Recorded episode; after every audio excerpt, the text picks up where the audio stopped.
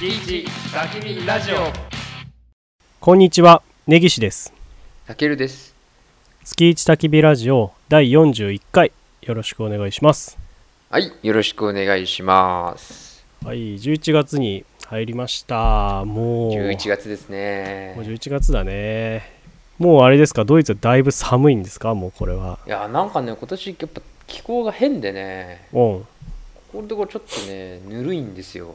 ぬるい。うん、なんか20度とか昼昼間行っちゃうんだよね平日はいあの昼間だねほんとお昼時とかぬるいね、それは。そうぬるいんだよなんか前ね朝朝一桁台とか言ってたんだけどさうんうんうんうん。まあ一桁台の日もあるんだけど一桁っつっても後半なんでやっと一桁入るぐらいな感じとかでうんうんうんうん。なおんか先月の方が寒かったんじゃねえかみたいな感じになってるかしい。だから四季が壊れましたスイッチがね。うんなんかこうつまみをこうひねるちょっと タタイミングが悪いみたタいイな、ミングがね。うん先行っちゃったから今戻してるみたいな ほんとそんな感じ、うん、なんか外はすごい綺麗で秋っぽくて紅葉してて落ち葉いいねもう結構葉っぱも落ちてきたんだけどかなり綺麗なんだけあーど。そんなかうん今もはもうね多分ね一番綺麗だと思うんだけど季節うん。的にはいいね。いいでですもね気温はあの壊れてるね多少 ぬるいですなんかそうい えばまあ、うんいつも通りさあの、うん再生回数とかをちょっとさおいおいおい確認しつつ見てたらまた今月もだいぶね聞いてもらえててね怖いねうん、400今までねこう簡単に言うとですよまあうん1月の再生回数ってちょっとずつちょっとずつ上がってて、はいはいはいはい、まあ、大体1年目が100回回ればいいぐらいで、うんえ2年目ぐらいから200回前後でうんおうでついこの間はほんとまだまあ300回350回合計でね、うんえー行ったらいいなぐらいだったのが本当そのドイツのスペシャルですよねああ一緒にやっドイたやつ、ツね、スペシャルが498回回ってすごいすごい、で今回があドイツスペシャルの月ねだから、うん、あの回だけじゃないよもちろん、うんうんうんうん全部ね、うんあのあの回って39回かな第39 39う回ん以外の回ももちろん回ってるけど498回でう今この1ヶ月がですね481回回ってんましおておすごいすごいすごいなんか何かをきっかけになったねここでねちょっと、ねいやでもなんかほら最近やっぱりさポッドキャストスポティファイすごいじゃんああ増え多分てだるかねらそういうのでさみんなアクセスする機会あーはいがはい増はいえはいたっていうのはあって、利用ねで多分だけど我々がさほら友達に告知してるじゃないうんそこでさやっぱ Spotify ポッドキャストを使ってなかった人がアプリをダウンロードし始めて、ああなるほど、ね、でなんかあそういえばあいつらみたいな感じになってるのかななりで最初の5分を聞いてやめるとかって感じなんじゃない、あー確かにそれはあるかもしれないうん確かにまあでも なんかそういうなんて言うんだろうなそのいろんなラジオ番組がさうん最近 Spotify、ポッドキャストに進出してきてるじゃないアーカイブでいやそうなのよちょっとさ聞けてないけど聞きたいものいくつかあるんだよねああそあのーゲームクリエイターのさ小島秀夫さんっていうさ、小島監督ってよく呼ばれてるんだけどう最何のゲーム近、の人えっとね、メタルギアのゲームの人ああはいはいはいメタルギアで一番最新作が、えっと、デス・ストランディングっていうやつだったんだけど、うおんうのん、みーちゃ人んが好きな系だねそうそうそう俺大好きなのよ、小島監督の作品でその人もねポッドキャストを最近始めててねほ聞きたいなと思いながらちょっとまだあのとにかく深夜ラジオを消費することに今専念してるから聞けてないんだけどうそっかいやーそうなんだそそうういう人も始めてんだねそうであとほらドイツのさあのー回でも言ったさナオミナオミさうんんの、直美渡辺ねそうのの回とかあるしさいや結構増えてるよね面白いのそがうねそうそうあのポッドキャストそう私が聞いてるラジオの一つに安住紳一郎さんあのはいはいはい TBS のアナウンサーの安住紳一郎の「日曜天国」ってラジオがあってうんあのラジオがずっとポッドキャストをやってたんだよ昔そはいれはいはいはこいそ10年ぐらい前ではいはいはい俺はそこ入りなんだよその安住さんのラジオってポポッドキャストの人でトうんうんでずっと聞いててであのもういつだったか忘れたけどポッドキャストやめたんだよ一回、うんうんうんうんうんうん TBS ラジオがやってるかなんかラジオクラウドっていうのに移ったああ懐かしい野獣クラウドあったねアアプリねまあ今もあるんだけどあ今でラジオクラウドってね、うんすっごいアプリがダメで、うんうん超使いづらいねすご使いづらいんだよ落ちるし使いづらいしそうそうそうそうでそしたら先々週ぐらいからポッドキャストに復活したの、ああやっぱそうなんだそうで Spotify も確かやってるはずではいはいはいはいでラジオクラウドよりもやっぱそっちに移ったよねうーんで結構 TBS ラジオ系はそういうのが多いみたいであの木梨憲武さんあのトンネルズの、うんのあの土曜日にやってるラジオもポッドキャストとか Spotify で始まったみたいでうんうんうんうん一応そのえっとねラジオクラウドはあくまでアーカイブになってはいはいはいはい的な感じでもポッドキャストも過去回全部あんのよ安住さんなんかはああそうなんだ全部載せてるんだそうそうそうそう復活しそうだからてなお過去回全部載せたんだそうそうそうそうそうはいはいはいはいだから昔のとかも聞けるんだけどそうだからそういう意味でこうポッドキャストなんていうんだろうねポッドキャスト盛り上がりがまた、ね、盛り上がりねうん急出るによねあれもそうだよねうちがうちがっていうか俺はきあの聞いてるのはあと星野源さんの「オールナイトニッポンうん」星野源さんも Spotify あやっスてポテてィファイうんうんで結構やっぱあのラジオは音楽系の話題が多く多いと、うんうんうんうん多いんだけどやっぱその音楽系がねやっぱ著作権でうダメではいはいはいはいでジングルとかもジングルだったかなんかその合間に入る音、うん SE みたいなのとかもダメでなんか結構そういうのをリスナーに募集したりとかっていうのを連動でやってたよ、ああなるほどねうん、著作権放棄できる音を求めてみたいなうんうんうんいいそうそそうねそうなんか面白いんだよな数数値で言うとうんえーっ、とねまあ大体その例えばこ今月今この直近の1ヶ月でいくと2000あー10月の回と9月の回がまあもちろん一番聞かれてるんだけど、うんうんうん3番目に聞かれてるのがね第4回のね2019年10月第4回プログラミングスクールと伊勢の回がね29回回っててね聞かないでほしいぐらいだよねそれ恥 なんだずかしいよもうなんなんだろうあでもやっぱちょっとだから聞き始めた人がうんこうこの最近のをきっかけに聞き始めた人が後ろの方後ろの方最初の方の回を多うんうん分聞いてるんだろうなっていう感じなんだよね、あーこれはねありがとうございますもう本当にありがとうございます もうシンプルにありがとうございますだわ 面白いよねすごいねなんかね今面更ねプログラミングスクールとたけるが伊勢行った時そうのそうそうそうれ列車の話とかねそうそうそう島風ねあと俺がプログラミングスクール行ってパソコンで超恥ずかしいところ見られたっていう 最高だ ねそうそうですかいやいやそうだからねまあおいろんな人にね聞いてもらってて、まあもちろんね昔聞いてた人がどれぐらい聞いてるかわかんないからうんうんあれだけどさ、まあ新しい人にどんどん聞いてもらってるんだろうとありがとうございます、ねえありがたいね、はいそうであさっきそのラジオの話出たじゃん、どうぞどうぞ一個一個ねうん兄ちゃんに報告があって、何私ねナイナイのラジオ聞くのやめましたあそうなんだ長らく聞いてましたけどいやたける結構初期からんなんていうのたけるのラジオ人生の中で結構長い間聞いてる方でしそょうそうそう本当に一番最初に聞いたラジオ深夜ラジオっていうのがその、うん、あの大学の時の先輩の車の中でへ長時間こう移動することが何回かあってその時にその先輩が車の中で録音してきたラジオを聞かせてくれたんえへえそうそうそれで最初に聞いたのがオードリーさんなんですよはいはいはいはいはいでもう一つがナイナイさんあ同じタイミングでそうそうそうそうそうへーでもう一個が AKB だったああ AKB 当時ね当時、うん、当時当時だからすごいうんなんつうの前田あっちゃんとかあの頃のはいはいは AKB いで高橋みなみさんとかねあの時ってさたあれ MC というか、え AKB の番組ってひ決まってたんだ固定メ決まンっバてーないでや固定っじゃないあ毎回違う毎人だったのか毎週違うはいはい3人ぐらいでもなんか大体出てくる人がね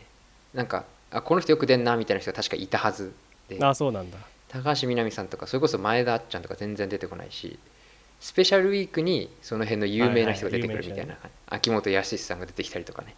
なんかなんだっけ梅田梅ちゃん梅田さんっていたよあーね梅田彩香さんだっけわかんない覚えてないなんか確かその人は、確かラジオのトークみたいなのがすごい買われてうんうんラジオ系の仕事進んでった気がしたな、へえあそうなんだそう懐かしいな、へえも今う久々に全然覚えてなない、いけどうんまあでもその3つを聞いててはいだからはい、本当にそのラジオ人生の、まあ、古くから聞いてるラジオの一つだったんだけど、うんであの一回岡村さんだけになったじゃないですか、はいはいはいはいやべやべっちが辞めちゃって、うんやめてねその間は聞いてないんだよねうんうんでなんでかっていうと一人のラジオがあんま得意じゃないっていうのがあってたけるはねそのそう俺がねえーとえーリスナーじゃなくてラジオ DJ が DJ がって言い方合ってるからそうパーソナリティ合ってる合ってるパーソナがリティがそう一人のパターンの番組そんな得意じゃないんだよね、 そう苦手なんだよ、ねでなんかちょっと虚しくなっちゃうんだよね聞いてるとねそれで、うんうんあのやめたんだけどあのやべっちが帰ってくる時から聞いててうんでずっと聞いてたんだけどうんやっぱここ最近 あの結構ね話題が循環するんですよあそうなんだその循環のペースが速くてなんか同じ話題を何回そうそうそう同じ話を題を結構することが多いのとなんかスタッフさんいじりみたいなのが多くなってきて結構ワンパターンな感じが個人的にして あでまたこのの話題かみたいな感じでまたこのあのスタッフさんのこといじってるわみたいな感じで面白ないんかだんだん飽きてきちゃってそれラでジやオめフちゃったァンならではのもう完全なダメ出しですねそれはそ の個人的ないやなんか結構さオードリーさんとかもさ昔の話するじゃんするするでも落語って言ってさ落語って言ってるよね自分た落ちで語って彼らは言っててであの多くは語らないじゃないその昔の話題をうんうんうんまたその話かよって春日さんが突っ込んで終わるみたいな終わっうんちゃう、はいはいはいはい毎月してるよその話みたいな話はいはいはいはい終わ終わるじゃんなんで結構ナイナイさんはそれをねなんか結構ちゃんと喋っちゃったりするっていうかちゃんとこううこーんういうことがありましてみたいなのを言ったりとかまあ確かにこなう、るほどね古くから聞いてる人にとっては楽しいじゃんそういう身内感があって、うんうんだけどもういいかなってなっちゃってなるほどね そうそうそうなんか疲れちゃって面白い報告だそうそうそうそしたらあの、うんちなみに今こうう、んレギュラーで聞いてるものは何なのそしたらレギュラーで必ず聞いてるのはまずオードリーさんこれも絶対、うんあとはね、えーオールナイト」星野源さうんんでえーっと安住しあえーっと TBS ラジオの安住紳一郎さんの「日曜天国日曜天」国これこれはポッドキャスト組俺はうーんやっぱポッドキャスト一番あの なんていうんだね面白いところ抽出してるっていうなかるほどね安住さんの狂気的なトーク、はいはいはいはいそうだよねとあの、うん、お昼の番組だからちょっとこう告知的なさコーナーもあるしね、そうそうそう確かニにュース番組日曜天国ねニュースの時間とかもあるし、うんそういうのがないからそういうのがよくて、うんであとはえっとポッドキャスト組だけどあのバナナマンのバナナムーンああはいはいはいはいやっぱ面白いねバナナムーンもあれだっけ結局フリートークをリ再編集してそ放うそう送したんそだっうけなあのあのあんまりコーナーとかはないあの、あうんうんなんだっけあのジャンプじゃないなんかそういうあの雑誌のあれとかはああはいはいはいうんスピああいリうッのはツねねスピリッツあれもないしはいはいはい基本でそのなんていうのアフタートークラジオ番組が終わった後に撮ってるらしいんだけど、うんうんそれもすごい長くて、ああそうなんだフリートークがなんか何本も聞ける感じで結構面白い、ね、そのラジオの振り返りをしつつなんかそのまた新しい話をするみたいなのが面白くてえ聞いー、てて、やっぱそれは今年の頭だったかなあの日村さんがすごいたくさん食べる話からは聞いき始はいはめいはいてはいはいはい結構ね欠かさず聞いてるかなあれも。あー車の中とかであとはねなんだろうあとはあーあれだ宮下草薙あ聞いの15分久々に思い出したそうだ聞いてないななんか最近俺でも俺はあれはまとまって聞くあの15分だからうんうん車の中で聞聞くとほら運転中に操作しなきゃいけなくなっちゃったりするの嫌だ、はいはいはいはいはいはいある程度まとまってからわーっと聞いてるかな、あーそっかうん、俺久々に聞いてなかったな最近そ思うい出したわあそうあ結構面白いよやっぱり、うん、そうだよねあとあのやっぱあの2人好きだな俺シンプルにやうんうんうんっぱ子供心があるというかああいうなんたていうの楽しそうに喋るうもんねんそうそう普楽し通そにうなんだよ仲いいからねそうそうそうそう、ねそれがやっぱいいよねあとはあれですねあのたまに聞いてるけどうんあれ、えっとね、カエル亭おうオーカルナエイトルニ亭ッがポポッンドキャストでそうそう、うんポッドキャストでやってて「はいはいはいはい殿様ラジオ」っていうのやっててやっぱ結構淡々としてるというか面白いんだよねコーあそナうーなんだとかはそんなにあのなんか個人的にっていう感じじゃないんだけど、やっぱなんかあの聞いたなうん、トークがまああの面白いっていうかフフフっていう感じで面白い、うーんオードリーさんみたいに爆笑したりとかそういう感じじゃないんだけど、もうすぐ聞いてるかなそう僕はね基本ポッドキャスト組なんですよああなるほどねもちろんオードリーさんとか全部聞いてるけどね俺何俺なんだろうな俺ネギちゃん多いんじゃないだからオードリーさんに、げそう月曜がクリー伊集ピー院ナッツとか、うん、いやでもね減ったんだいぶなんか一回さそれをなんか発表しというかさ話した時あったじゃんうんあったあったあったあれからだいぶ減ったんだよあ聞く量本当がそう月曜が伊集院さん聞いてうん、火曜があ忘れたもうもう一個あった俺あ何言って言って先もうあれあれがあるあのあのラジコであのあの車の中で聞いてないやつを忘れてた車の中で聞いてないのが山下達郎さんの「サンデーソングブックああそうだあの人もやってるよねラジオ」ねそうあれはねまた面白いんだよ古い音楽いっぱい聴けて面 白いあとはあれ日向坂聞いてるよ日向坂のあの日向坂高校放送部あの松田好花さんっていう子はいはいはいがはい一人でやってるやつあばあなんかねすごいねなんかフリートークが結構、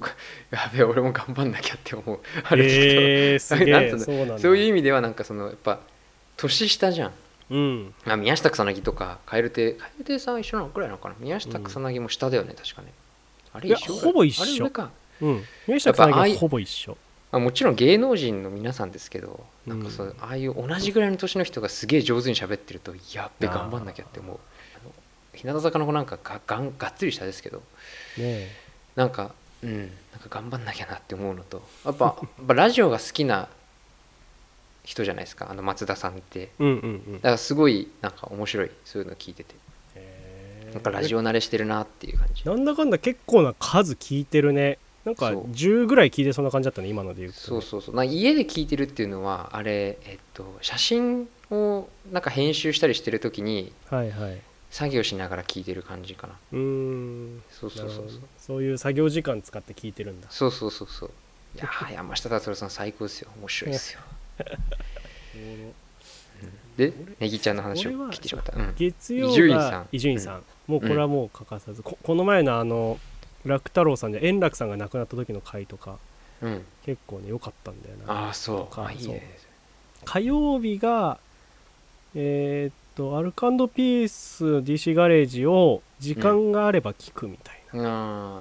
ー優先度低めって感じかそうなそう結構そういう最終的に聞くもんなくなるぐらいになったら聞くみたいなあーはいはいはいはい、でえーっとなんで準レギュラーでしょでうん水曜日が佐久間さんのラジオかなああはいはいはいでで木曜日がハライチのターンあー聞いラジオてだな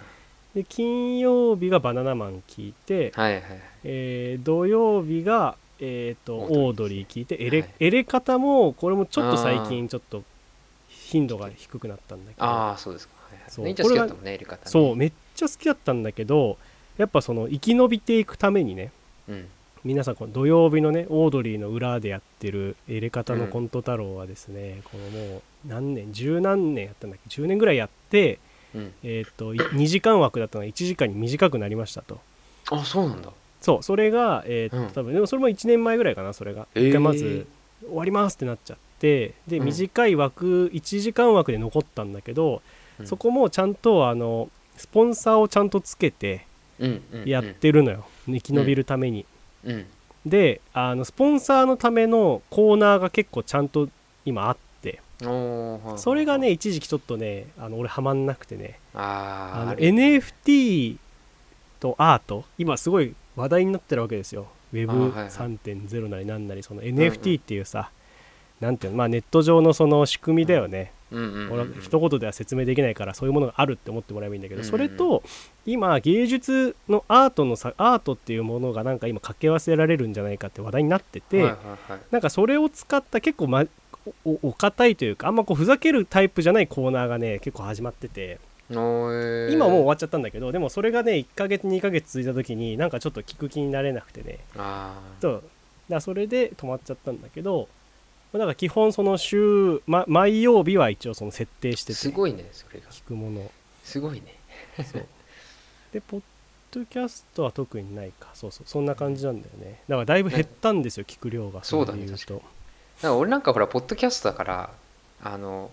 オールナイト1本とかジャンク1本みたいな量がないんでねはいはいはいはいはい安住さんのやつなんか30分だしはいはいはいはいそうそうそうあのー宮下草薙なんか15分だし確かにね確かにそうだからネギちゃんの1本分で俺はなんか多分3本4本カバーであきーる消化してるのかそう多多分分ねそうだねまさにそうだね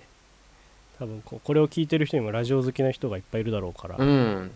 多分ねみんなどうやってなんやかってるの実なんかねオールナイトとかジャンクじゃないこういうの聞いてますよっていうのを聞いてみたいあー聞いてみたいねそれはねあとポあッれドキャストもねうんポッドキャスト番組もそうあれとかいるかなあなんだっけあのジェーン・スーさんの生活は踊るとかああそうはいはいはい 聞いてる人玉結びとかね玉結びとかね玉結びもこの前武道館でライブやったらしいからねあそうそうそうそうあれねねなんか話題になってたよねすごいよねマジですごいよねあと昔昔昔子供の頃に聞いてた番組が最近終わっちゃってうんあの JWAVE のあのグルーブラインっていううんグルーブライン Z っていうピストン西澤さんっていう車がすごい好きなはいはいはいはあいの DJ 本当のあのディスクジョッキーの方の DJ をやってる人が、うんうんうんあのやってるラジオでもう本当は俺が小学生ぐらいの時からもうグルーブラインとしてやってたラジオでずーっと帯でうん、 G-WAVE でやってたんだけどその番組がこう終わるなんかまあその日あのーピストン西澤さんって人がまあ別のことをやるっていうんで、まあ、他の方向に行くっていうんでラジオ終わりにしたんだけど、結構ね面白くてそのその人の有名なディスクジョなんと音楽のミミキシングでなんかあの、うんアンパンマンのマーチとかそういうのを入れるっていうので有名な人なのへえそうなんだ結構その DJ はすごいんだよあのもう昔そうね小学校の時にその習い事英会話に行く時に父親の車で必ず聴いてたのがそのへえグルーブラインで秀島文香さんっていう人と2人でやってたんだけど、へまあ、もちろんその夕方の番組だから今は全然聞かないしえうんうんうんでもなんか馴染みが深い番組が一個なくなっちゃって、うんまあ、そういうのも残念だなと悲し思いっよたりして、ねうんなかなかすごい長くやってたし、うん今のほらテレビもそんなに今ね日本にいる人はそんな見ないし、なんていうのな長寿番組ってさなんかあんまなくなってきてるのかなって俺は思ってるんだよ確ねかにそうだねいいとも」とかもさあれだけど、うん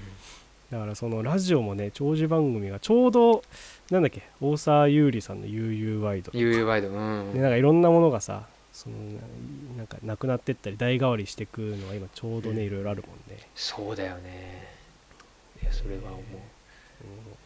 まあうまくね時代に合わせていかないと難しいしねそのラジオもね、ねそれこそねラジオはそういうある意味いいとこの無法地帯みたいのがなくなっだったけどうん無法地帯な感じでこういろんなね結構過激なことを言ったり、まあ、下ネタを言ったりみたいな世界があったけど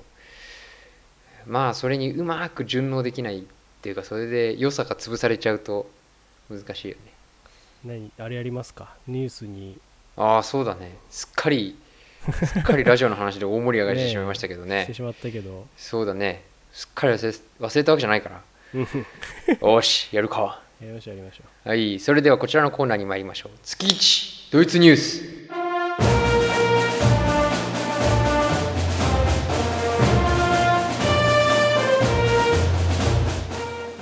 このコーナーではドイツ在住の私たけるが日本では報道されないドイツの生の情報を皆さんにお届けします。今月のニュースはこちら。サッカーチームボルフスブルクの選手は遠征先のレバークーゼンに行く電車の中でマスクをしていなかったと報じられましたはい、なるほど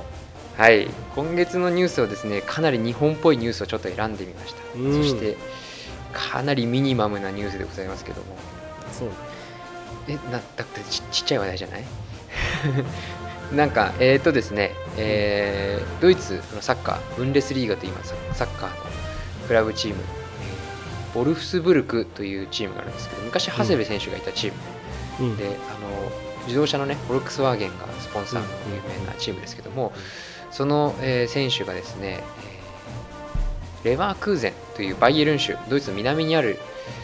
えー場所での試合に向けて電車で移動する際に、えーま、あの電車の中で必須のですねマスクをしてなかったと、えー報じられました。うんうん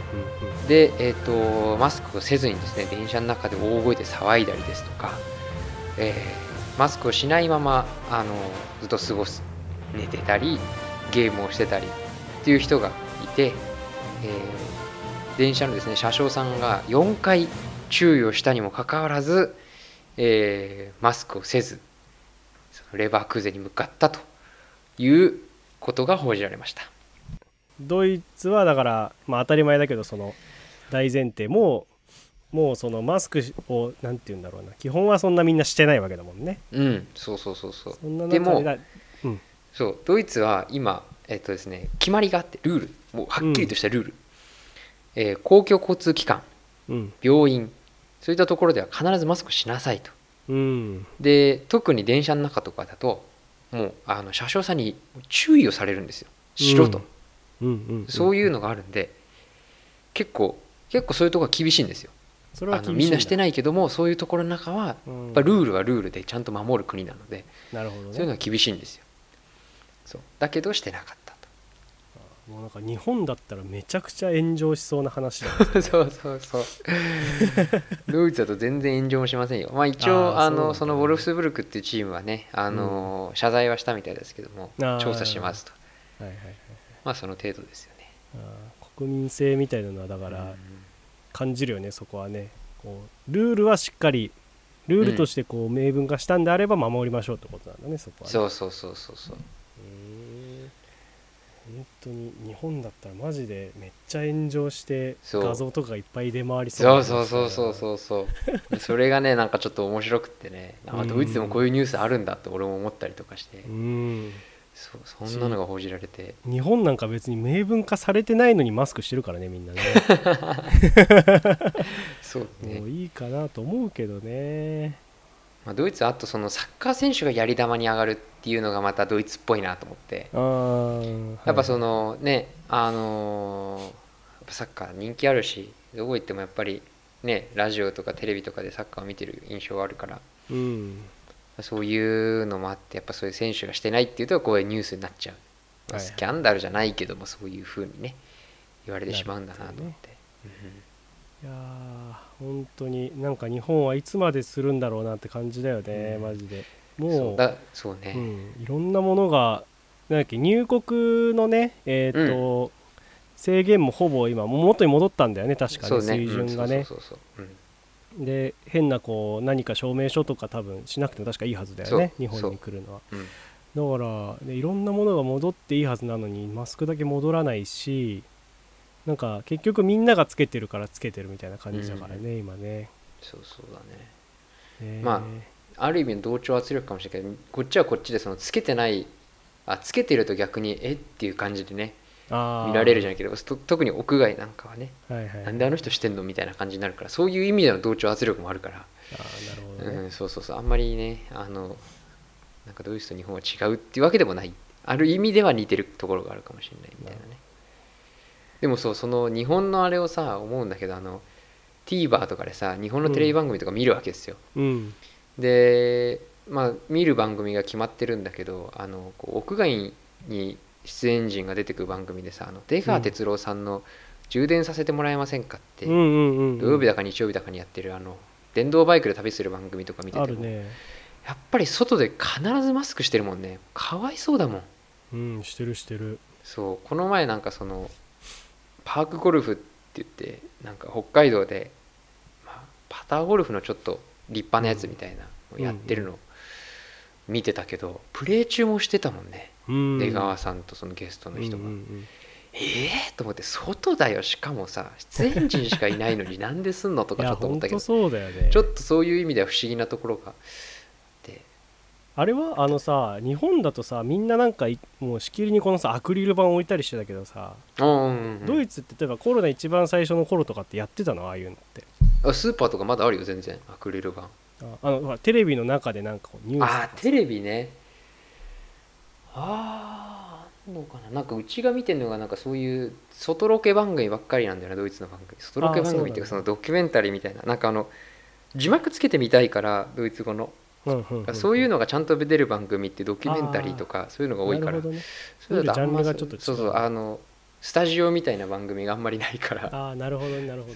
でもそうだなそう考えればサッカーのユーロユーロって去年だかなんかやってたけどうん全然なかった気がするなアクリル板あ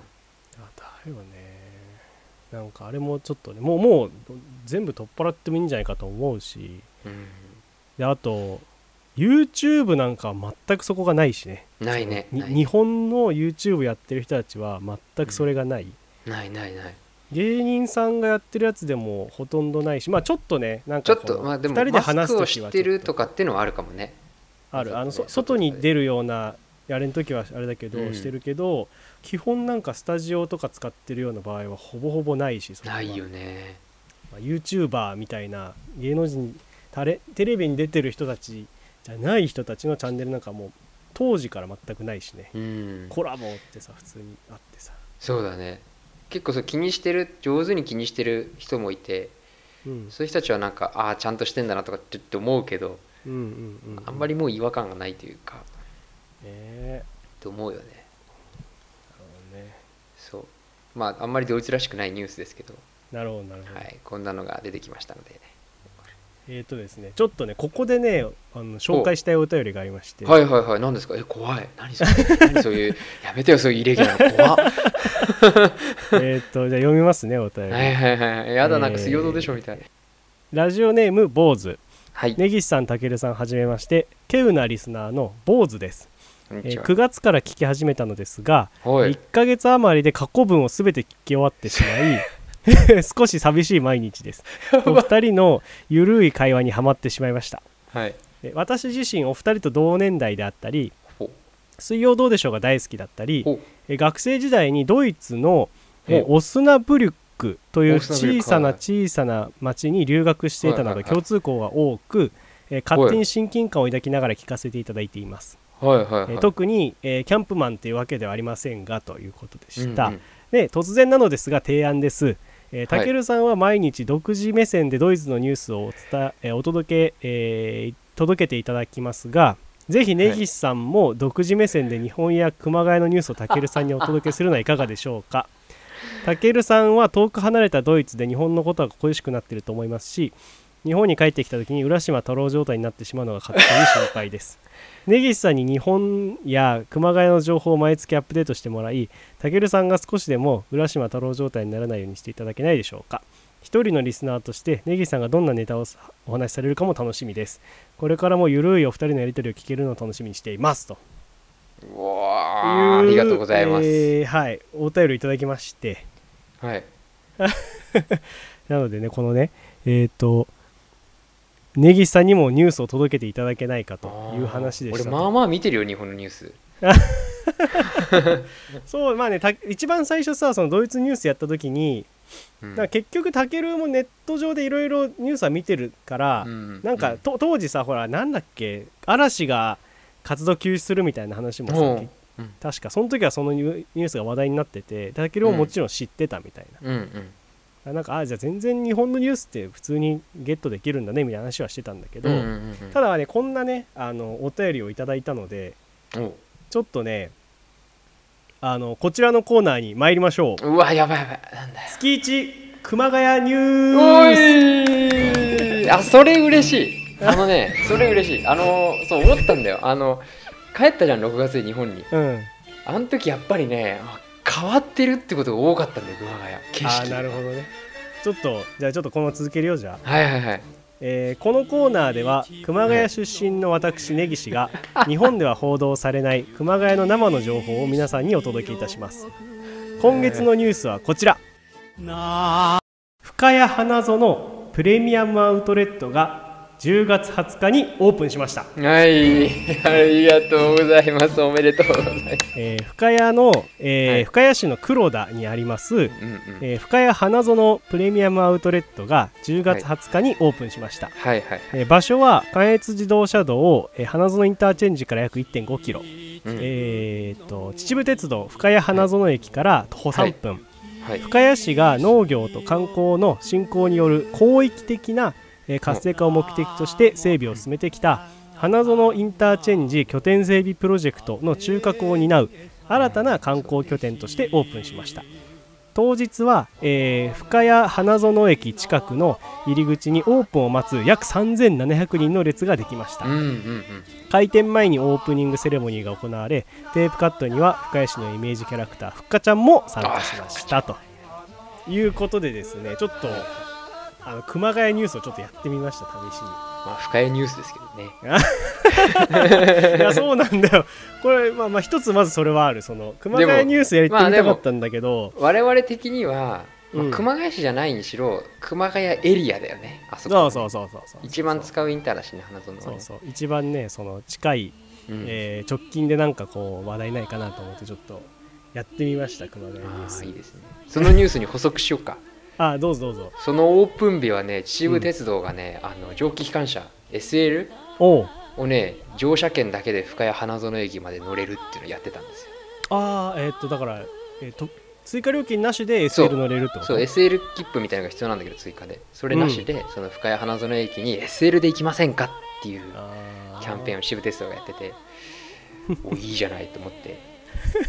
そ面れ白い見てました、これタケルも追加するってこれこれさうん、秩父鉄道は新しい駅なんだっけここってそう新しくできたつってもちょっと前にもうオープンしてたけど深谷花はいはい園はい駅っていうのを作っててで確かダイヤ改正もしたはずあの、うんうんうんちょうどこれに合わだからそのアウトレットのために作られた駅っせててことだそようねそうそうほぼそうね3700人だっいやーなんかさあれずっとできるできるって言っててさていやそうそうそうそう、ね俺もそうよ個人的にはその未完の対策じゃないけどさ桜田ファミリアみたいな感じで さずっとできるって言っててさ敷地もちゃんとやっててさ、うんうんうんなんかある程度こうちゃんとしてたけどさねまだできないのかなみたいな感じでやっとオープンしたんだねそうやっとオープンしたの俺もねこの前キャンプ行った時があって、うんうん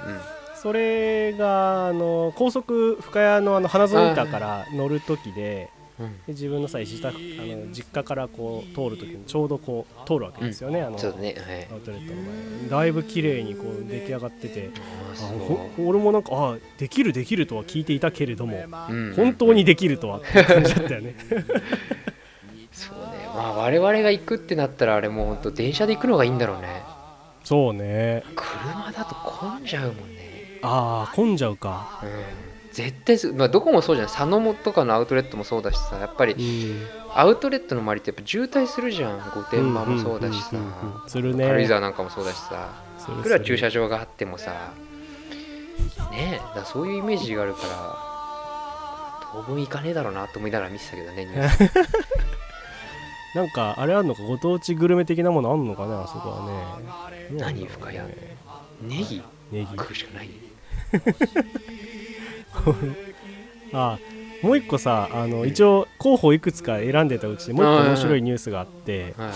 あのね深谷市が8月1日、えー地域通貨ネギの利用で支払い額の20%を還元するポイントバックキャンペーンを始めましたっていうニュースがあそっ たんだれは知らなかったえーとですね、同市が発行する深谷市地域通貨ネギは、えー QR コードを印刷したカードまたはスマートフォンを利用してキャッシュレス決済ができる地域通貨へでえすす。ごいすごいすごい通貨の単位は市特産の深谷ネギにちなんだ、えー NEGI でネギ、えーで1ネギ1円に換算しますと、えーネギ取扱店は756店舗ありすごいえー飲食店や食料品店、えー酒米販売、えー電気、えー量販店はじめスーパーマーケットドラッグストえすごアいじゃコんンビニエンスストアなどさまざまあります、えー道の駅など市内10カ所以上で現金によるチャージが可能なほかアプリタイプは全国のセブン銀行 ATM でもチャージできますすごいじゃん全国でできんのかよいいかよ 面白くないネギっていう通貨があるんだってネギちゃん投資したらそれに一回換金しとい て変わんないこれ為替変わんないでしょこれどうやってもわかんない今後いあの1ネギ200円になるかもしれないすごいねそんなんあるんだそうでもネギちゃんねネギシって名前だからやっといた方がいいよいっぱい、うんその名前を理由で買う仮想通貨じゃねえやその電子マネーってないの よ使いやすさかどうかで選ぶんだから、あそうですかそんなのやってるんですか、えーどうですかこの地元ニュースっていういいのでを聞すいねてみて面白いですかもっと熊谷のミニマムな話でもいいよねあそこのお店が閉 まったとかそこが壊れてあのなんか建て替わって実はなんか美容室になっちゃったとかそういう話でもい いしそうなんかお俺だって今今俺はもう熊谷にすら住んでないんだからそうなんだよだからネギちゃんのお母さんに情報提供してもらうし かないよあ記者をねライターをじゃあライ雇わないターとをそう雇うしかないよねダメだよちゃんとニュースにお金払わないとネギちゃんああでもいいですねそ深い話うだねまあこれちょっとここから続けていくかどうかは分かんないけどとりあえず一回ねあのお便りいただいたからさやってみようと思ってあれじゃんんだからネギちゃんがあこれは言っといた方がいいみたいなニュースがあったらそれはその時々で出していけばいいんじゃないそうだねそうしよっかなんかじゃあ俺も面白いのあったらさ言うそうよだねそ,、したら、うん興味深い熊谷トークをね熊谷ニュースやるそうよかなり興味深いね不定期の熊谷ニュースやりましょうかじゃあやっぱちょっと書いた時思ったもんななんかあここのお店なくなったんだとかこれ新しくなったんだあとーかはいねはいはいあーいやそれはね俺も普通に思うそれは帰って、思うよねうんうん あここ何にもないんだとかねやばいよねそういうのはちょっと思うなね 面白いそういうねさらにそはいの狭い、狭いね狭いニュースをねお届けさせていただきましたいやーありがたいお便りもありがとうございます本当にえありがとう ございますなんでねまあちょっといろいろとこれからはじゃあ熊谷ニュースもね挟めるところで挟んでいきながら、はえーいやっていこうと思いますはいはい、では今月もそろそろ始めていきましょう月1焚き火ラジオ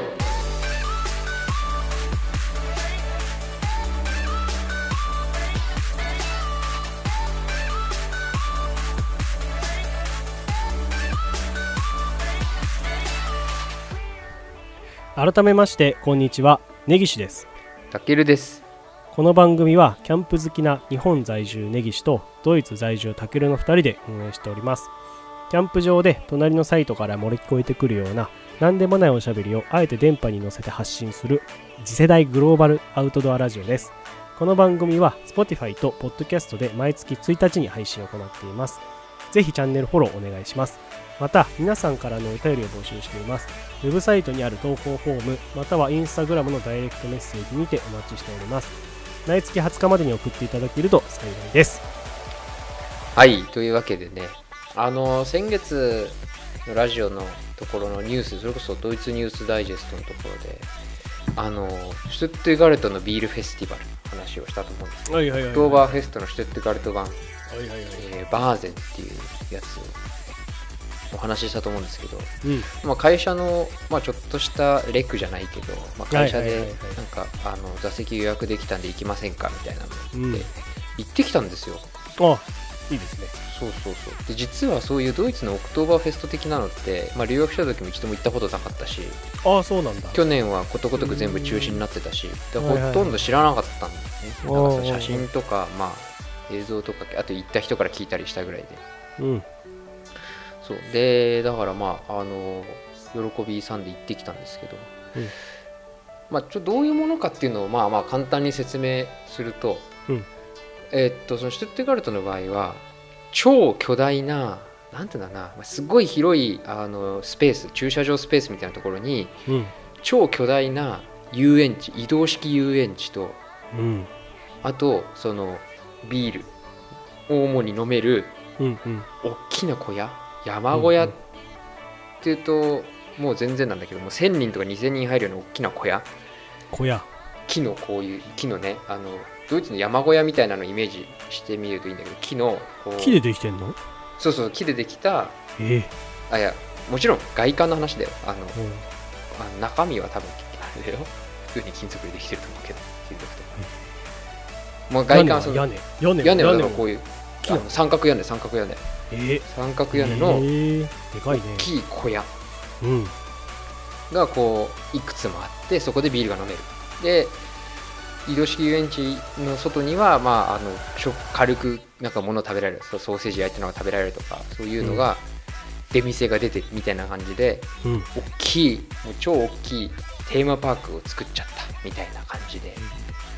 それがそのメインのバーゼンのエリアででもう一個その隣で、えー、ボルクスフェストっていう名前でそのまああの市民祭りみたいな名前ついてるからなだと思うんだけど、まあ、動物が見れたりとかそういうのがあったりとかしてて、っていう感じのあの場所でうんでそのさっき言ったその小屋まあまああの移動式遊園地は、うんまああの私全然行ってないし、まあ、見見た感じあのまあ日本の遊園地のこうちょっとこうギュッとした感じをが移動版でこうあるみたいなフリーフォールみたいなのがあったりな何あフリーフォールとかあるのあるあるフリーフォールみたいなのもあるしえあのこう大きく揺れるこうブランコみたいなのもあったりとかえ船の形したブラランンコとかってあるじゃん遊園地なんかさ海外ドラマとかであるよねそういうのってね、なんかそう海外ドラマでしか俺は見たことないけど、はいはいはい本当だから屋外にその施設があ,、うんそうそうそうそうそうあーあれ本当にあるんだねあれってね、そうでっかいか日ん本だあのでっかいうん、あれがあったなあのメリーゴーランドがあったり、まあ、観覧車もあったりジェットコースターもあったりとか、へーまあまあそういう普通に遊園地だね、移動式なんだそう移動式そやばうそういうのがあってあでそのビールの小屋っていうのがああビールのブランドごとに分かれてるんですよ有名なあはいはいはいはい周辺のね、その地域地域にまあミュンヘンならミュンヘンえシュトゥットガルトならシュトゥットガルト、まあ、シュトゥットガルトの周辺の町ならそれなりのいろいろビールがあってそのビールのメーカーごとに小屋が分かれてるとうんうんうんうんうんうんまあそういう感じになっててでそれぞれ一つずつまあほんと1,000人どころじゃないね2,000人とか入んじゃないかなすっごい大きな小屋でうん中はもうほんとテーブルいっぱい、えー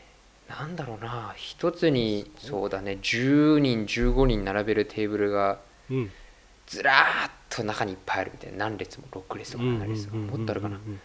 まあ、とりあえずで天井高くて三角屋根でで場所によってはこう VIP エリアみたいな感じでこう囲われたエリアがあったりとか、うんそういった感じでもう小屋とは思えない、えー立派なレストランみたいなうん大きなレストランみたいな感じの小屋があって、まあ、そこでビールが飲めたり食事が取れるとうんそう、いいねまあ、そういう感じなんですよなんかドイツのお祭りだね本当にそうそうそうであの中でその食べ物だけじゃなくて例えばなんだろうねディズニーランドじゃないけどこうカチューシャみたいなの変えたりとかへえマスクが変えマスクってあのあれね本当のお面みたいなのが変えたりとかうんへサイリウムみたいなのが変えたりとか えそういうなんかおふざけグッズもいっぱい変えたりとかしてねそうそういうのがあってでまあ日本の居酒屋みたいにこう座ってしみじみビールを飲むみたいなそういう感じでもなくてうんうんもうねあのずっとね生演奏の音楽がステージで演奏されてるんですよ、うんうんうんうんでその人たちはあの日替わりでう違んうんう人たちが出てくるんだけど、あのまあ大体やってるのはあの、まあああいうとこ行くと民族音楽的な感じって思われるかもしれないんだけどもう、うんねいいちゃん前も言ったけど普通の有名な曲うんうんうんうん知ってる曲をやるって感じでもうすっごいもうちゃんとライブ大音量で。うんうんロロックバンド的な感じでしょ多分我々が行った時はそうロックバンドだったねうんでえーっとその音楽音楽の間であのこっちの現地の、まあ、民族音楽的なその乾杯の歌みたいなのがあるんですよへえまあ多分日本のオクトーフェストとかに行っても同じ感同じ感じだと思うんだけどそういう乾杯の音楽をやってみんなで乾杯みたいな感じで乾乾杯して、面白いそこで飲むみたいな感じ、うんでその小屋ごとにやっぱそのあの食べ物も特徴があるみたいでうん私が行ったところあのービールの会社のやつはあの、ローストチキンみたいなうんうん鶏肉のあの丸々焼いてるやつみたいな、うんうんうんあれをこう半分に切って一人半分食えるみたいなあーすげえやつでいいねいいですねそうそういうのがあってまあまあ美味しかったんだけどもうねすっごいもう食べ物なんのことなんかどうでもよくてもうすっごい盛り上がりなんですようんドイツ人好きなんだなこういうのと思ってはいはいはいはいで、まあ、音楽で盛り上がってみたいな感じでもうねほんとねあの音楽食べながらこう座って「ウェーイ!」みたいな感じじゃなくてもう椅子の上に立っちゃうんですよみんな、うんうんうん椅子の上立って「ウェー!」みたいな感じで全然もう椅子の上で踊って歌って飲むみたいな感じうの、んもうねドイツ人のななんだろうねパワーを感じたよねそこで ね本当にでいいよねそいうい隣の席に北ドイツからき、まあ、僕が知ってくれたんで南ドイツだけど、うん北ドイツにもともと住んでたっていう人にうん「北ドイツでもこういうのやんの?」っつったら「いややんないよこんなん南だけだよ」って言っててあそうなこんだんなバカみたいなことやんないよみたいなこと言ってて まあ多少その子供っぽいというか、うへえん、なんかそういう面白い北と南でそのちょっと市民性はあるんだじゃあ全然温度感が違った あとはあの人によってその雰囲気に好き嫌いがあるみたいであそうなんだちょ南ドイツ出身でも全然来ない人とかもいたしそのイベントにねでなんで来ないないのって言ったらいや別にそんな興味ないかなみたいあなー別にそうなんだあのあビールそんな好きじゃないしまあいいかなみたいな感じでそういう人もいるんだねいるいる全然いるだからまあ本当に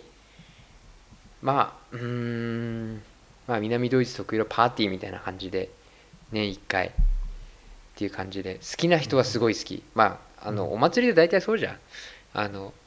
熊谷のねうっちゃん祭りもさ好きな人そうねすっごい好きじゃん、お祭めちゃくちゃ好きな人はもりねうねそのためにずっと前から準備したりとかしてねそうそうそうそう命かけてるじゃないけどさそういう人いっぱいいるじゃん、そうそれねと同じでこのこの日を1年待ってましたっていうそうそうそうタイプの人いるからねまあ、それと同じであの好きな人はすごい好きでうんでみんなね、まあ、ある程度、まあ、みんなじゃなみんながみんなじゃないけど結構な割合でみんな民民族衣装みたいなの着てくるんですよああそうなんだそうそうそう男も女も、民族衣装うん、あの男はレーダー法ぜって言ってあの、革のズボンうん半ズボンにあの、まあ、長い靴下履いてうーんで上はチェックのシャツみたいなの着るんでねうんうんうんで女の人はディアンドルって言ってまあちょっと民族ドレスみたいな感じでうんあれかオクトーバーフェストであそうそなんうか着てる女性の人がそうそうそう着てるの見るけどそうあれのことかなまさにそれですうんうんまあ、調べてディディアンドルカタカナでディアンドルって調べれば絶対出てくるから、うんうんまあ見ていただければいいんですけどまあそういう感じでもうほんとねもうなんかなんだろうねドイツ人の本気を見たというかうんうんうんうんすごい盛り上がりを感じましたもうびっくりいいねたけるはその一緒に踊ったりするのそこでもうねあの一人真ん中座ってるのはさすがにやばいと思 ってでそもそもねまあまあうん俺の話をすると、そもそも俺お酒そんな飲まないじゃないですか、ああそうだね別にでのビー飲めないわけじゃないけどあんまり飲まないし、うん飲む方だよね全然家でも晩酌しないしうんでドイツのそのオクトーバーフェスト、まあ、そのバーゼンってところはうんビールが1リッターで出てくるんですよ、ジャジョッキがうんうん すごいねもう十分だねそれでねたけ10るからもうし1たら杯で十分トイレも行きたくなるしさ思いなが ら面そ白いうそうそうでそういう感じだしお酒お酒飲まない人のいコメントだね今のはねそそのう、トイレ行きたくなるし さってまあ、別に嫌いじゃないよ楽しいと思うし、系じゃいでけどなんかまあまあ俺も別にそういうさなんかわーわーやるタイプとかクラブとか行くタイプとか全然ないしうんもうほんとクラブですよあのあの感じはねそうだとりねあえずだからあの俺あんまりそういうの好きじゃないって言ってた北ドイツのやつと一緒に椅子の上には立ってたけ ど怒り狂とりあえっずたり、はねあ踊り狂ったりとかはしてないですうんだからほん本当にじゃあもう周りのみんなはもう椅子の上に立って踊ってんだねじゃあたけるがそうそうそそうそうこまで感じるってことはそうもうああとね酔っ払ってねその椅子の上から転ぶ人とかいんだよあー最悪だぜそんなの最悪だねま確かにもうほんとマジで怪我人出ると思ったもんドミノ倒しとかになっちゃうんだよまあ俺とかは大丈夫だったけどそうそういう状況でもうみんなね騒ぎに騒いでうんそう咲いてんだねそうでなんか途中にねイベントじゃないけどその乾杯の音楽もあったりうんあとなんかその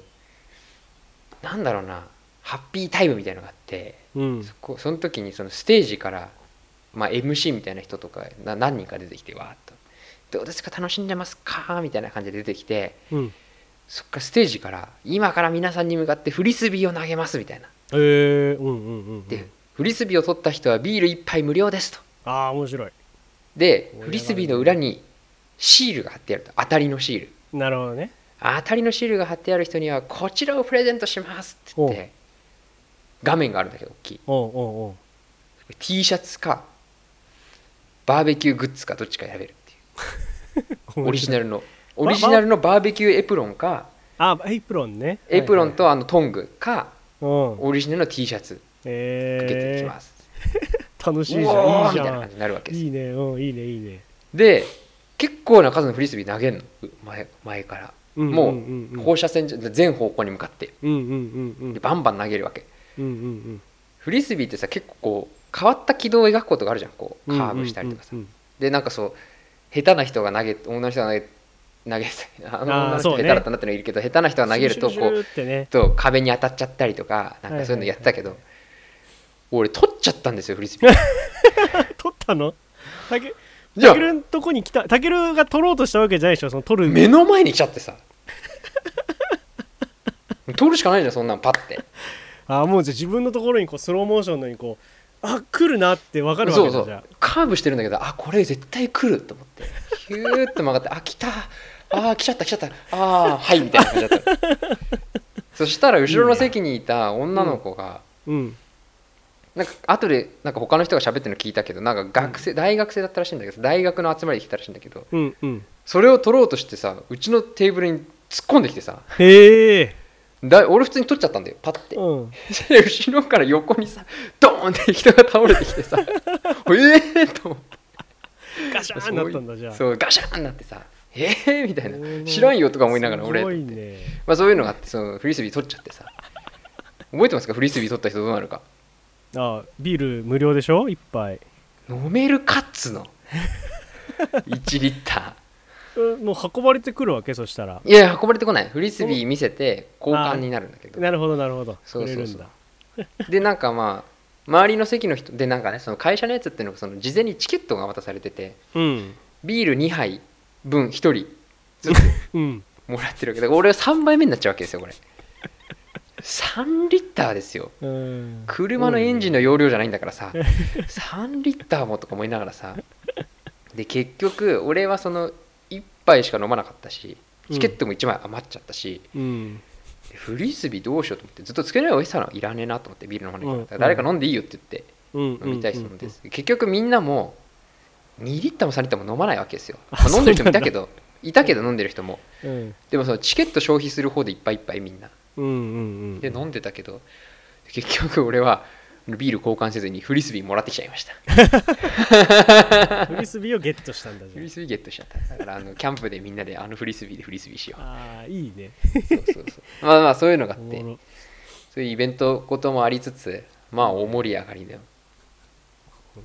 そうだから俺的にはそのビールが飲める小屋でちょっと遠巻きに音楽を聴きながら生演奏の音楽があるのは知ってたから、遠巻きに生演奏の音楽を聴きながらみんなで喋れる感じかなと思ったわけですようんうんうんうん全然うん人と喋るなんて不可能、はいはいはいはいそういうう雰囲気じゃないんだるさくて仕方ないみんなもう歌ってるし踊ってるしそう音もでけえしと思ってでねうん最初行った時は最初その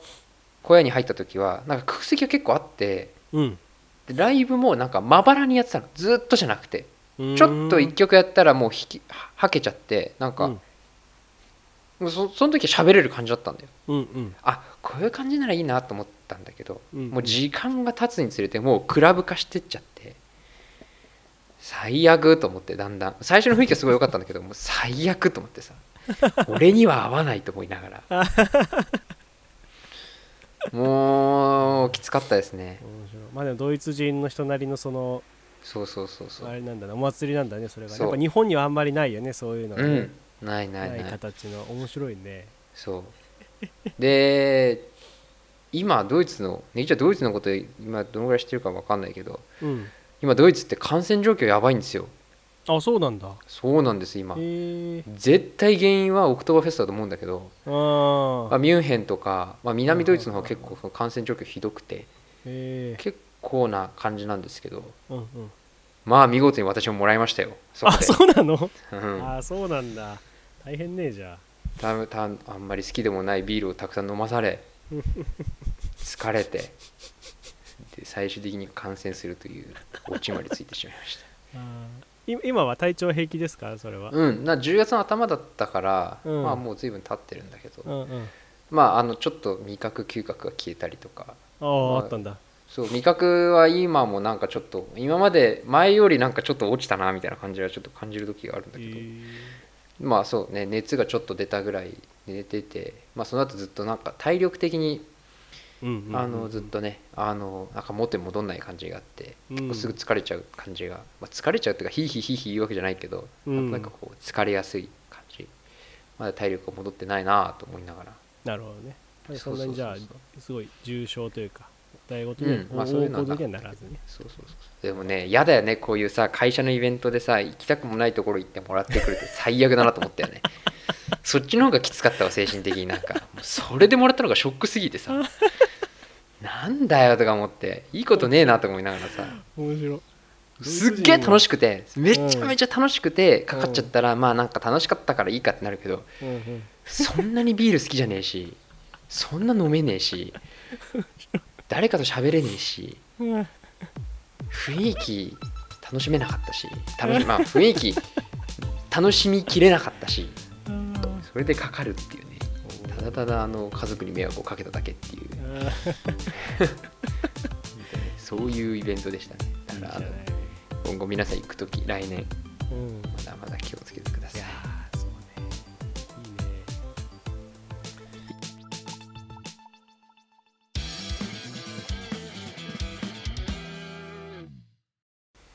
なんかこの前さ地元で地元の人が行くようなほうあのお好み焼き屋さん行ったんだよ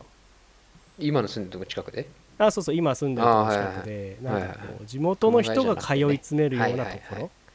でなんか久々にそういうとこ行ったらさうんなんかテレビと置いてあんのねあでるさね今の生活で俺全然テレビ見てないからうんうん久々にその夕方の時間にさテレビがあってうんうんなんていうのほら外食もさあのいわゆるチェーン店というかさ綺麗なちゃんとしたところってないじゃんもちろんそういうテレビとかそうねうんだからそうなんかそのすごい地元っぽい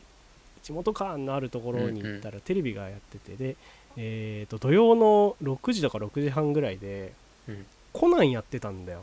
おーえー、コナンって土曜日だったっけいやそう月そう曜日そのうイメージだなそうそうそうそうなんだよだよね月曜日だったよねいや昔ねまさにそうであれコうんナンって土曜じゃなかったかなと思って調べたの、うんあコナン月曜じゃなかったかなと思っうんて調べたら、うんえっ、とね我々が高校生ぐらいの時に月曜今までは月曜だったのを土曜に切り替わってるえー、そうなんだ知らなかったそうえだってそれこそさ「ワンピースとかもさ今って多分日曜の朝とかにやってるんだけどさー、そう確かうん、俺らのイメージ水曜とかじゃない「ワンピースってああ俺見てなかったから知らんなワ合ってないかンピース見てなかったなでもさそうコナンはさ月曜じゃんやっぱイメージ、うんうんうんなんか犬夜叉の後にコナン みたいなあーわかる犬夜懐叉かしい犬夜そう叉だねコナン世界丸見えでしょそうだったわそうでしょそうだったそうだったそうそうそう扉閉まってそのままあれだったよいねやそうそうそのまま行 CM くでじゃ世ん界不思議発見だったよねそうそうそういやなんか急懐かしにいさその本当中学小学校とか中学校ぐらいの時の記憶がさぶわーって蘇ってきたそんな話してうたら、ん、でなんかあとなんだっけなあとあの朝ドラうん、とかも久々になんかチュラさんとかやってたなみたいなうーんはいはいはいあの見てなかったゴーヤーマンとか見てなかったあ見てなかった俺昨日それで思ったのは昨日ちょっとあれラジオで出てきたんだけどその星野源さんのラジオ聞いてて思ったんだけど「爽やか3組」って覚えてるああ覚えてる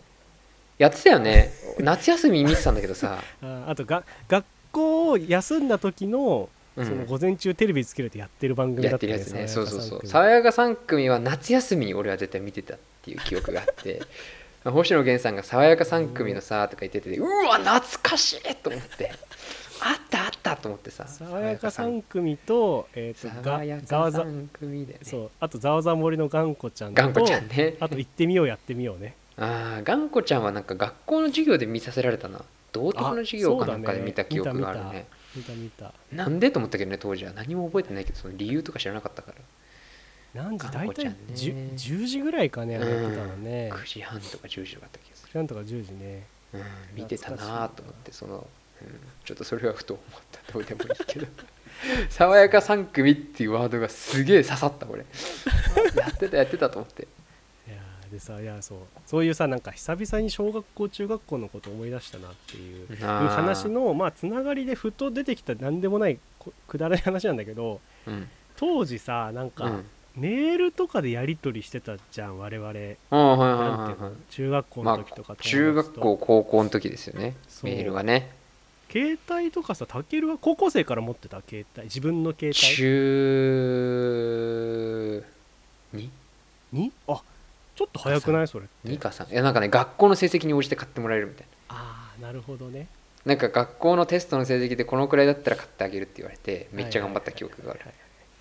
誰とも連絡するわけでもないんだけどね、でもまあ当時みんなさやっぱメールを使ってやってたじゃん、そうだやねり取りをうんもうだから今なんか LINE でみんな多分さ中,、そうね中学生高校生もやってるんだろうけど当時なんかインターネットを見るのが難しかったからね携帯でねそうね我々の時代はそうだねだから au なら EasyWeb はいはい、はい、ドコモなら i モードだからそれもなんかプランによってさうんうん定額じゃないからパケホとかあったしねパケホとかねそうそうそう俺はその定額じゃなかったからあのパケ携帯でネットを見なかった人だねうんとかだからそうだよねそのパパソコンで見れるウェブのウェブサイトの世界とうんなんていうの携帯で見るウェブサイトの世界はもう完全に分断されてたもんね分断されてた当時はね分断されてたこの感覚もうだから今中高生わかんないと思うけどこんなこと言われても、そうでメールでやり取りしててさうん当時はね俺はね一番最初中1だったかな多分ヤフーメールを最初作って自分でああヤフーメールを作っ懐かしいなヤフてーみんながみんなとやり取りするためにメールがないといけないとうんメールアドレスメールでみんなやり取りしてるんだでしてたね結構その早い子は自分の携帯持っててうんメールやり取りしたりとかしてたで俺もどうにかその手段をと思ってヤフーメールを作ったんだよ確か一番最初でもねぎっちゃん中学校の時携帯なかったあ携帯は俺はね母親のを借りてた当時そっかそういやほらねぎちゃん塾行ってたじゃないなんかあー言ってた離れたじゃないけどさうんうんうんだから持ってるイメージだったんだよいなやあれはね俺ね中3かな俺確か携帯自分の持ったのええあほうほうほうほう受験終わるだかあそれぐらいだったんだええでもそれまではあの母親の携帯を借りてたうーんで母親もうちあのなんていうのその貸してもらいもうなんかあなんていうのにに日中じゃないか帰って学校から帰ってきてなんか寝るまでぐらいは使わせてもらえててえー、そうそうそううそうーんでやり取りしててでもその前うん1個前の手前でヤフーメール作ってたのよ、はいはいはいはいでそのなんかみんなと俺はパソコンでうん人によっては携帯でみたいな中でうんメールのやり取りをほんと中1の時とかしててうんなんかそんなことをさフラッシュバックしたわけ懐かしいと思ってうんうんうんで それで思い出したら思い出したのが、うんあなんかあの時のメールアドレス変なアドレスだったなと思ってああ確かにあもうさ確今かっにて今って覚さえないけど LINE でさもうなんかそのメールアドレスみたいな感覚ってないけどないね当時はさメールの自分でさ文字列を決めるじゃんうんうんうんでさあのー俺は自分の名前とうん名前とあとその時ちょうど「ナルト読んでてうん名前アンダーバーナルトって入れたの俺はええ短ナルっナルトでアンダーバー、えー、とジャンプって入れたのよ俺っていうメールアドレスだったのジャンプ公式のアドレス見てたのただそれが公式じゃないのがそのジャンプの俺綴り間違えて ZUMP にしてるの俺めっちゃ面白いねそれねなんかさジャンプのさ綴りをさ間違えるのってさえっ、と JUNP でジャンプにしちゃうああって分いかるううんあるかもねうんわわかるでしょ P の前は N じゃなくて M だよっていう、うんそれをなんかその知識だけあって俺 うんあ綴りって違う M なんだっていう綴りの知識だけあってめっちゃ面白い肝心な俺 J 間違えて J ってさ J ってさジャンプのさどこにでも入ってんだよ J って、うんそうだねなんかこの魂みたいなさマークにさ J みたいなよくあるのよ、うんそのジャンプの、なんていうのあのアイコン的なやつアでイコン的なやつでねうんあるのにもかかわらず俺 J を Z に間違えてで M 間違えないっていう ZUMP っていう、ジャンプ田舎のジャンプじゃないんだからもう恥ずかしジャンプい側ってなさっちゃうね恥ずかしいアドレスにしててさ難しいでねあと思い出したのがそのもう別に今だからあれだけど当時のその、えっとパスワード設定したパスワードうん設定したパス何ワーにドあのその Yahoo のメールをあーあログインすするのに設定したパスワードが、えっとね、ブラックホールっていう綴りやったのよ 確かネギちゃんにもそういう時代があったのね 俺は知らないよ常にネギちゃんはちょっとこうあのお兄さんな感じの男だからいやもうだから超恥ずかしいその最中高だね二病満載なねメールアドレスでなんかもうそのそれをこう凝縮し凝メー縮したよねルアドレスはいいよまだうんパスワードだね一番やばいのはさすがに俺もつけてないよそれはそのパスワードは精神年齢的にネギちゃんより幼い気はするけどの方がでもそれはやってないかなそう俺ブラックホールうんちゃらかんちゃらみたいなねやハーばドルすそぎれないハードルにしててねやばいねそれ以来そんなんさ使ってないけど唯一だねその12歳3歳の時につけたパスワードが恥ずかしいパスワードだったんだよねそれからそれが出てきたんだろうね気になるなそれはねなんだあそうそれはあもうこれ全然関係ないそれもさらにその前小6の時に俺実はオンラインゲームやっててえそうなのそう友達に紹介してもらってでオンラインゲームって言って今みたいになんかこうさ今のオンラインゲームってじゃあ本当あのエイペックスとかフォートナイトみたいにさ、ネット回線つなげてさ同時にアクシ戦うョンゲーみムたでいな打ねってみたいうんな、あああいうのじゃなくてなんかねガンダムのうんあの非公式ゲームっていうのが世の中にあっ多てい分今もあるんだけどうんガンダムのそのモビルスーツうんがあるわけですよいっぱいガガンダムっていうその種類がいっぱいあってなんちゃらガンダムなんちゃらガンダムで例えばそのドムとかジムとかそのガンダムの名前がついてない機機体もいっぱいあるんだけど、うんうんうんそれらがなんかこうなんていうの扱えるその乗組員の一人となってうんどの機体を扱うかでなんかパワーその経験値をね積んでいくとレベルアップするとそのスピードにパワーあの値を振るのかとかパワーに値を振るのかうんみたいなことを自分でこう成長をこう決めていきながら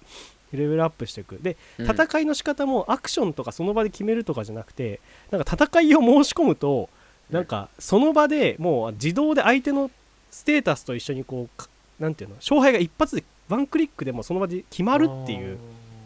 はいはいなんかあのイ実メー際にジ戦でうわけじゃないんだそう戦うイメージで言うとなんかあのほらわわわかるかなそのパワープロとかさあのうんウィニングイレブンみたいなさスポーツとかでさ育成系のゲームやるとさうんなんか場合によってはさもうこの試合はもう流しでこうもうあスキ結ップ果でだねけ出るみたいな時あるじゃうんうんあるねあるんねああのイメージ全部あの試合の感じだかあーら自分のステータスがあって相手のステータスがあってもう勝負ってやるともうその場でピュッてもうはい勝ち負けが決まっあーはていはいはいで経験値もらったもらわないがあるみたいうなーんそれをね小6の時にやってたのよ俺えー、すごいね友達がガンダムとかで俺全然ガンダムわかんないけどなんかこれならなんか面白いよって言われてやってて、えでー、それもねガンダムのねそのなんていうのサイトの中にオークション会場とかあって、うんその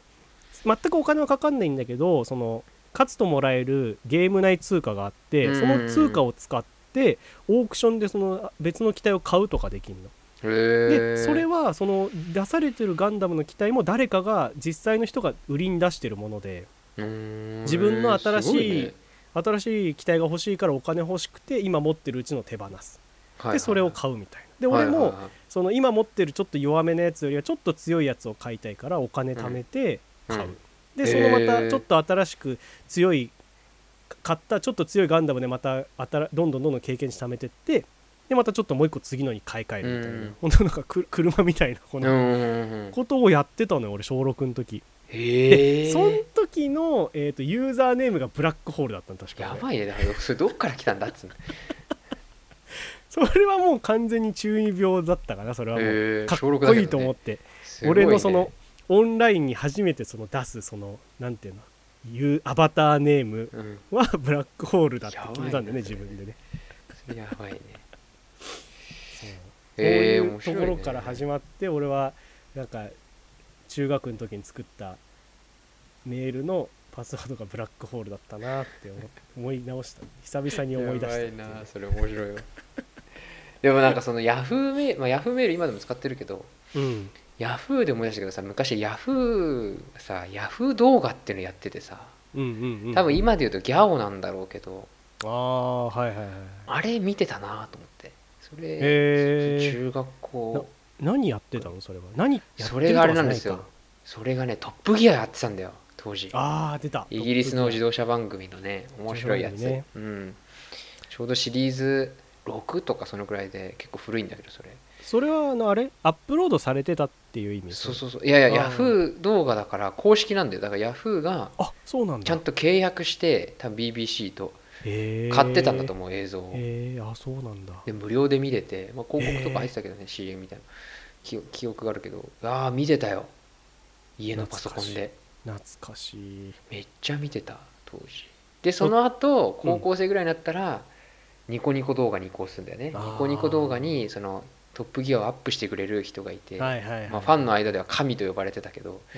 字幕をつけてアップしてくれる人がいてあーそうそうそれ見てたけあどギャオの時は字幕はついてんのついてるついてる、まあ、ヤうそうねヤフー動画の時ついてたあの、へーちゃんとした字幕をやる会社がつけてたと思うであそうなんだ今の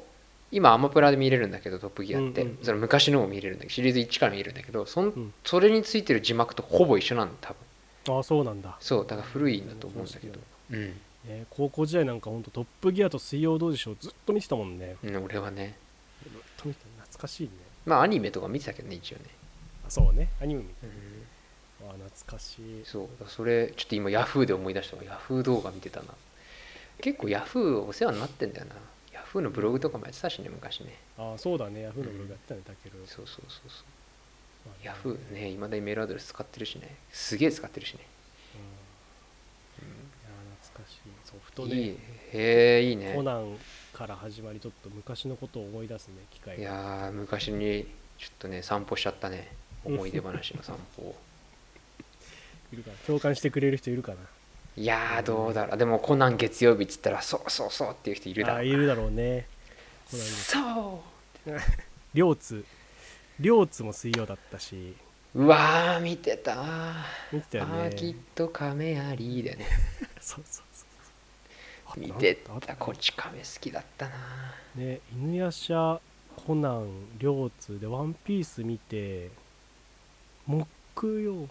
テニスのおじさんとかもやってたよねあやってたねさねそうあんまり見なかったけどねちょっと見たな懐かしいまああとはもう定番ドラえもんああそうかそうか、えードラえもんねクレヨンクレしヨんンちしゃんんちゃんクレヨンしんちゃん土曜日だったよね確かねあたしんちはあたしん見ちてたうわ懐かしい 私見てた知ってる今 Amazon プレミアム見れるんだよ私んちアマプラで見れんだうん俺見たよ、えいつだったかなまとめて見た気がするな私んち見てた、ーあたしんちっていあつたしんちってに日曜あれ土曜覚うわ覚えてないなえてないねいやなんかでも急情に熱の赤いバラで そうそしてチェラシーってやつ懐かしいなあ、うん見てた見てたねうわまあポケモンとかは小学校の時だしああそうねポケモンなんかほんと第1回とか見た気がするな俺、うん、ポリゴンのやつを見てたしね、ポリゴンのやつとかねうん、普通に見てた記憶があるわねあとなんだ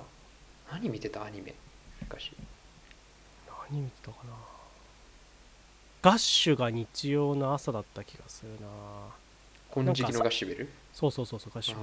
サッカーとかであんま見れてなかったイメージがあるあー見たいけど見たいけど見れないガッシュは知らないな光の子ってやつさああ光の碁俺あんま見てないから覚えでもやアニメはやってたよあってたんだあシャーマンキングもやったなーあー名前しか知らんな小学校の頃にシャーマンキングとガッシュベルのカードゲームが出てほなんかそれはねスターターパックを両方買った気がするああ多思い分出しちょたうあどそとのうんあいやどうぞどうぞーアニメ遊戯王ああ遊戯王遊ね戯王は見てたねやってたね遊戯うん王懐かしい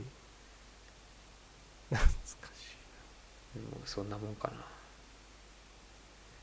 いっぱいあるだろうけどね本当はいっぱいあるだろうけどね本当はね多分ね小学校の時に見てた見たのはそんなもんかな懐かしいな、うんいそやれーこそうんいそろいろあうったというねちょっと懐かしいそう話、ねプラス恥ずかしい話を思い出しま したつうねああとあれだおじゃる丸とかあったね忍たま乱太郎とかね見てた見てたねあれ夕方だったよねジャルマル見てたなねあれは見てましたね6時前だったねあとあのよくわかんないさロボットのクレイ人人形とか見てたなあれでしょあれでしょなんだっけプリンプリンプリンプリンプリンプリンじゃないのそれゆけプリあンープリンプリンどこそまれでっても違って人形ね人形劇のやつでしょ人形劇のやつちょっと古いやつでしょ、うん、うんああそれ見てた見てたでしょロボットのやつ覚えてるななんだっけあれロボロボコなんだっけなあれなんかね名あ前ったあったあったあったすごい目が大きいもう白いさ、四角い箱のロボうんうんッうトのやつんうでさ、んあとあの家を背負ったカタツムリのやつとかね ああ覚えてる 口がすごい尖ってるさカタツムリみたいなあやっつたあったあったやってたあとニねョニョッキとかもそうだけど、ニョッキねうん、あー懐かしいシャクトリムシみたいなですねそう懐好かしいきあの辺のなんかあの辺はでもあれなんかていうねのストップモーションア教ニメ育テレビだよねそ教う育あれテレすビご系いだよ好ねきだったな面白かったよねめちゃくちゃ好きだっためちゃくちゃ好きだったあ粘土で作ったみたいなやつでしょそうそうそうそうそうあれ好きだったね面白かったねあとあの SOS あなんだっけそれっていうあのふなく鏡の国のアリスだっけな主人公たちがアリスを追いかけてずっと旅するんだよずっとこ覚えてるう走り回ってるアリスをうんでその先々でいわゆる謎解きみたいな話がいっぱい出てきてその謎を解くっていう SOS ってあーうわ覚えてるな曲しか覚えてねえわなんかそういうそれ結構好きだったなあれうんなんかもうでもあれって本当にさ幼稚園とか小学校の低学年ぐらいでさなんかそうだねあなんか多ね分テレ我ビの々の時はもう再放送だったんじゃないかあかなな、なんかもうな何曜日の何時にやってるっていう概念はあんまり俺がない中で見ててななんかテレビをつけて運がいいと見れるっていう番組だったの中で あ今日これやってるやったみはたいいなはいはい はいはい、うん自分の生活リズムもわからないまま見てたから懐かしいねそういうのもあったねそういうの見てたあとあれ金曜日にあのテレ天才テレビくんたちの「天テレ」うんてんてれ、うん、天テレの金曜日だけなんか別の番組だったんで伊藤聖子さんとかがやってる、なん か渋いねその見てる視聴者からうんなんかハガキとかお便りを募集してうんなんかそのモンスターを作ったりとかなんかお話が展開していくやつあったんラだジオよっぽいね、うんちょっとラジオっぽいそうあれすっごい好きであればっか見てたんだよな俺、へえそれは記憶にないなだからさ「おはスタ」とかさ「てんてれ」とかってさうん、見てる見てない結構ないあー俺どっちも見てなかったんだよなあーそうなんちだょっと見たりしたことはあったけど、ちょうどねそうそうそうそう世代というかねうあの、んそのいつの時期見てるかみたいなのもあるしねそうそうそうおはガールが誰かとかああそう、ね、出てる人とかもあるけどあとその家族のなんつうの活動時間的にもそういうのあるよねうんそうねうんんたけるはもうもう忙しい時間だったその時いやいやもう記憶にないだからそういうの見る文化がなかったんだと思うなあんまりああなるほどねそもそもねおはスタとかもパスタね知らなかったし全然パスタをもう俺らはちょうど第1回のはずで我々はあれ山ちゃんでしあょの山ちゃんとレイモンドが本当にレイオファモーンド懐かしい第1回やったのは我々が小学生低学年ぐらいからだうね、んいやなんか知ってはいるんだようんちょっとぐらいでも全然ちゃんと見てなかったちゃんと見てた記憶がないかなうん本当はだからその前かなファスタの前にうんなんか島次郎とかさ、ああのはいはいはいノリスタとかさその前の時間はい6時半とか6時の時間にやってて、あれすげえ好きで見てたなあれは島次郎ねうーん懐かしい懐かしいなあああいうのありましたよねっていうのは聞きたいよねやっぱ昔話はちょっと興味あるよね同世代の人がいたら教えてほしいねみたいなねそんなことをまあちょっと久々に思いみ出したいな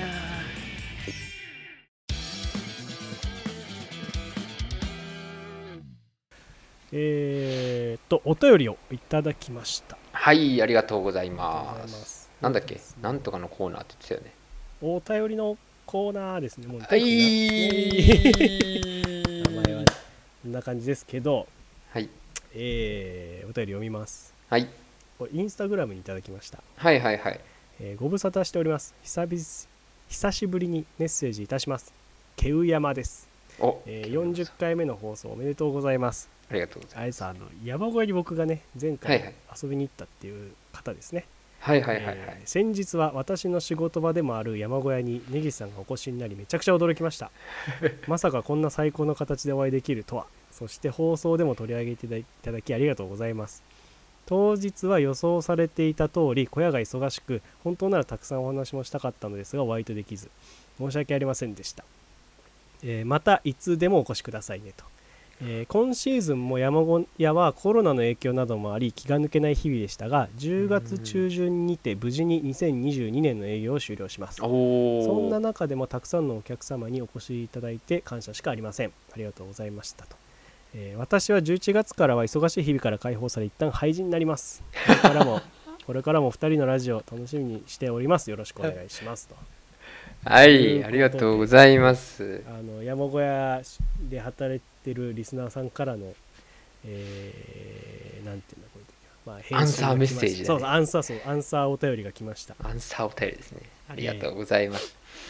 じゃあもうこのラジオがあれだね流れてる頃にはもうやら山小屋終わってるんだねそうだ閉まっねてるんだねそうそう特にこの声この声はこの時期なんだねなんか俺インスタグラムで結構山小屋のうんうんうんアカウントフォローしてて、まだやってるところもあればもう閉じますっていうところももちろんあるし、えーで冒頭言ったようにそのもう大体上の方がだんだんもう雪が降ってきて、うんうんうんもう登山者もほとんど来なくなるようなあれになるからうんはいはいはいはいそうそうそうそう営業終了だってね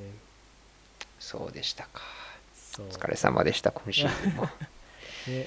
確かこの人ほらラジコンとかもやっててああそうだったねそうラジコそンうとかあれこの人だったっけこの人この人この人があねそっこかそのっかそっか方がねラジコンもやってる人なんですよそっかそっかそっかそっかそ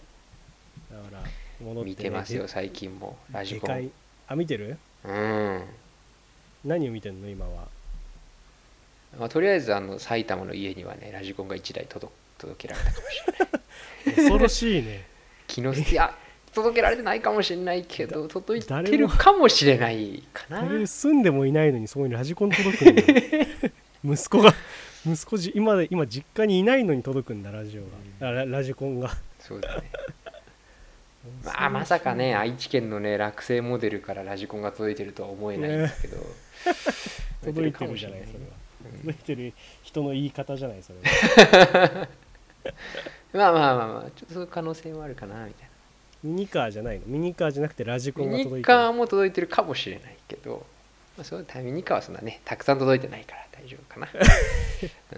スカートでこれさ、えうんこのなんていうの自分のまあもちろんドイツには送ってない送れないんだろうけど、うんこのとタイミングで買ってるのはどういうことなんそのあなんか今もう買うしかないってものなんそれはいやなんか結構ミニカーとか、まあ、ラジコンもそうなんだけど一回タイミングを逃すとね次手に入れるの結構難しいんですよあそうなんだうんあのガンプラとかに近いんだけど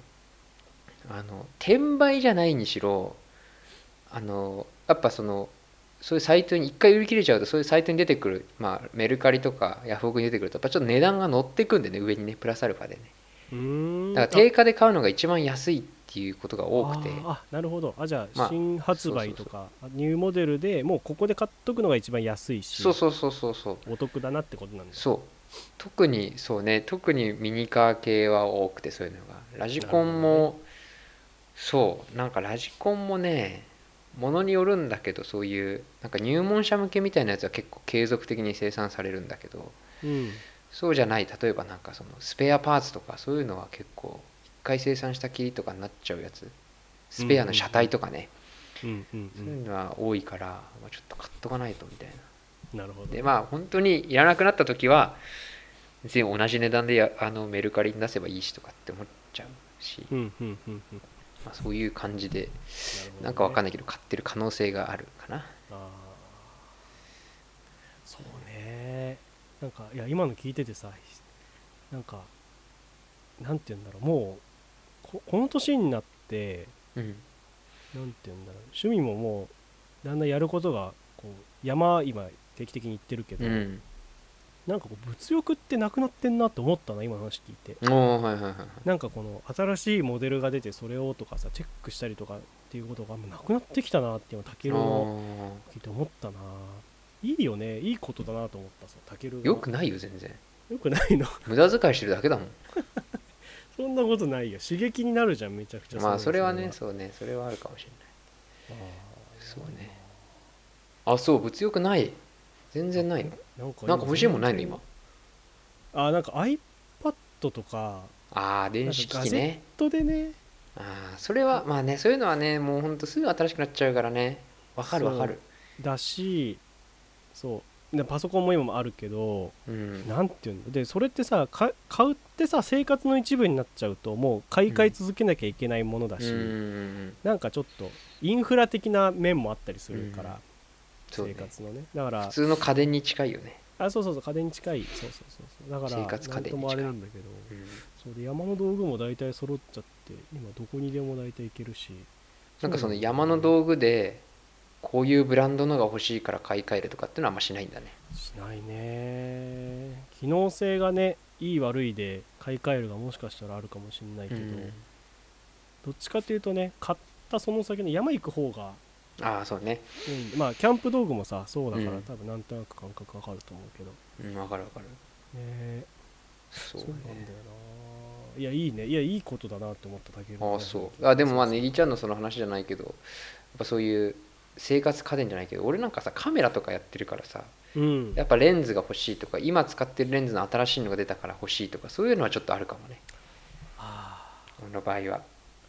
は初めてこの前カメラ欲しいって思ったわ俺え珍しいそうなんか山の景色がやっぱすごいさ行くうとん毎回、ああいいなって思うのよ